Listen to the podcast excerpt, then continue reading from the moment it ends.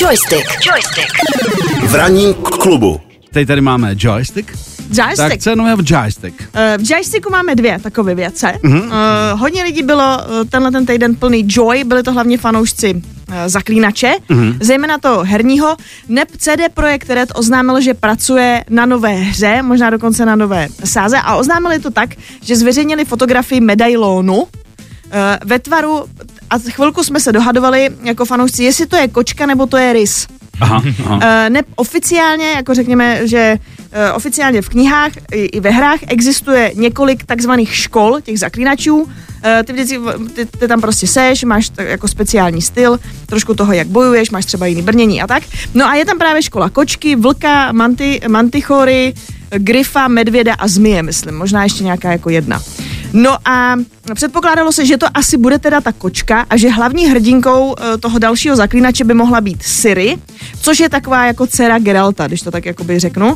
No, jenže nakonec CD Projekt Red skutečně potvrdil, že to je Rys, a to znamená, že bude čerpat ne z oficiálních zdrojů tím pádem. To vypadá ne z knih Sapkovského, vypadá to, že by mohli uh, čerpat z nějakých fanfikcí, protože samozřejmě, když máš takovýhle obrovský fanouškovství, uh, jako má Witcher, jako má Zaklínač, tak jsou lidi, kteří píšou svoje vlastní příběhy z toho světa, vymýšlejí si třeba svoje zaklínače, svoje nějaký příšery a ono to potom žije už trošku svým vlastním životem. Mm-hmm. Takže se předpokládá, že CD Projekt Red bude tedy čerpat odsud a možná dokonce i sám bude něco tvořit z tohohle toho světa. Jak to budou mít s autorskými právy, úplně netuším, protože samozřejmě se Sapkovsky měli jako uh, takový me- menší býv a nakonec mu museli ještě jako zaplatit nějaký peníze navíc a tak.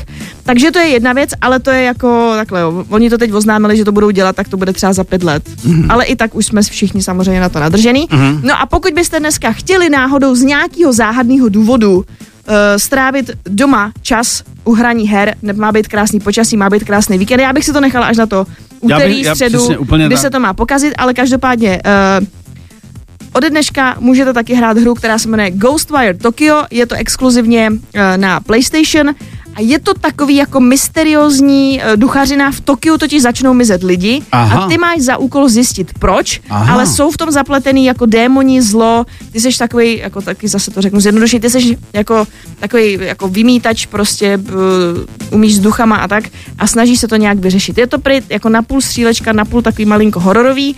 Eh, Zatím na Metakritiku to má 75%, Eh, Většinou se tady lidi třeba stěžují, že to je kratší, než by chtěli. Takže možná to i bude taková jenom jednohubka na to vošklivý počasí příští týden, ale hra, na kterou se taky hodně, hodně čekalo. Eh, Co tady lidi chválej, je ten herní systém a taky říkají, že ta hra vypadá skvěle. No tak to je báječný, to jsou jenom báječné zprávy. Hm, to jsou právě skvělý, Já bych jenom jsem teda za, zase, za, Joy, pojďme hm, tančit. Já bych jenom chtěl říct, že za sebe jako za anti v podstatě hráče, ale který už pomaličku jako nasává tu atmosféru přes tady naši babu, eh, tak já bych doporučil opravdu hrajte až od pondělka, že to počasí nebude Hm. dobrý.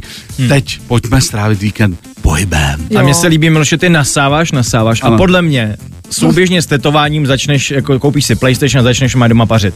Jakože budu za mladýho. No, no, že Tak prostě jako omládneš tím. A u toho se dá i nasávat. to A stejně jako pohodě. Elton se nechám nastřelit vlasy a možná ještě něco jiného. Vidíme. Joystick. Joystick. V ranním k- klubu.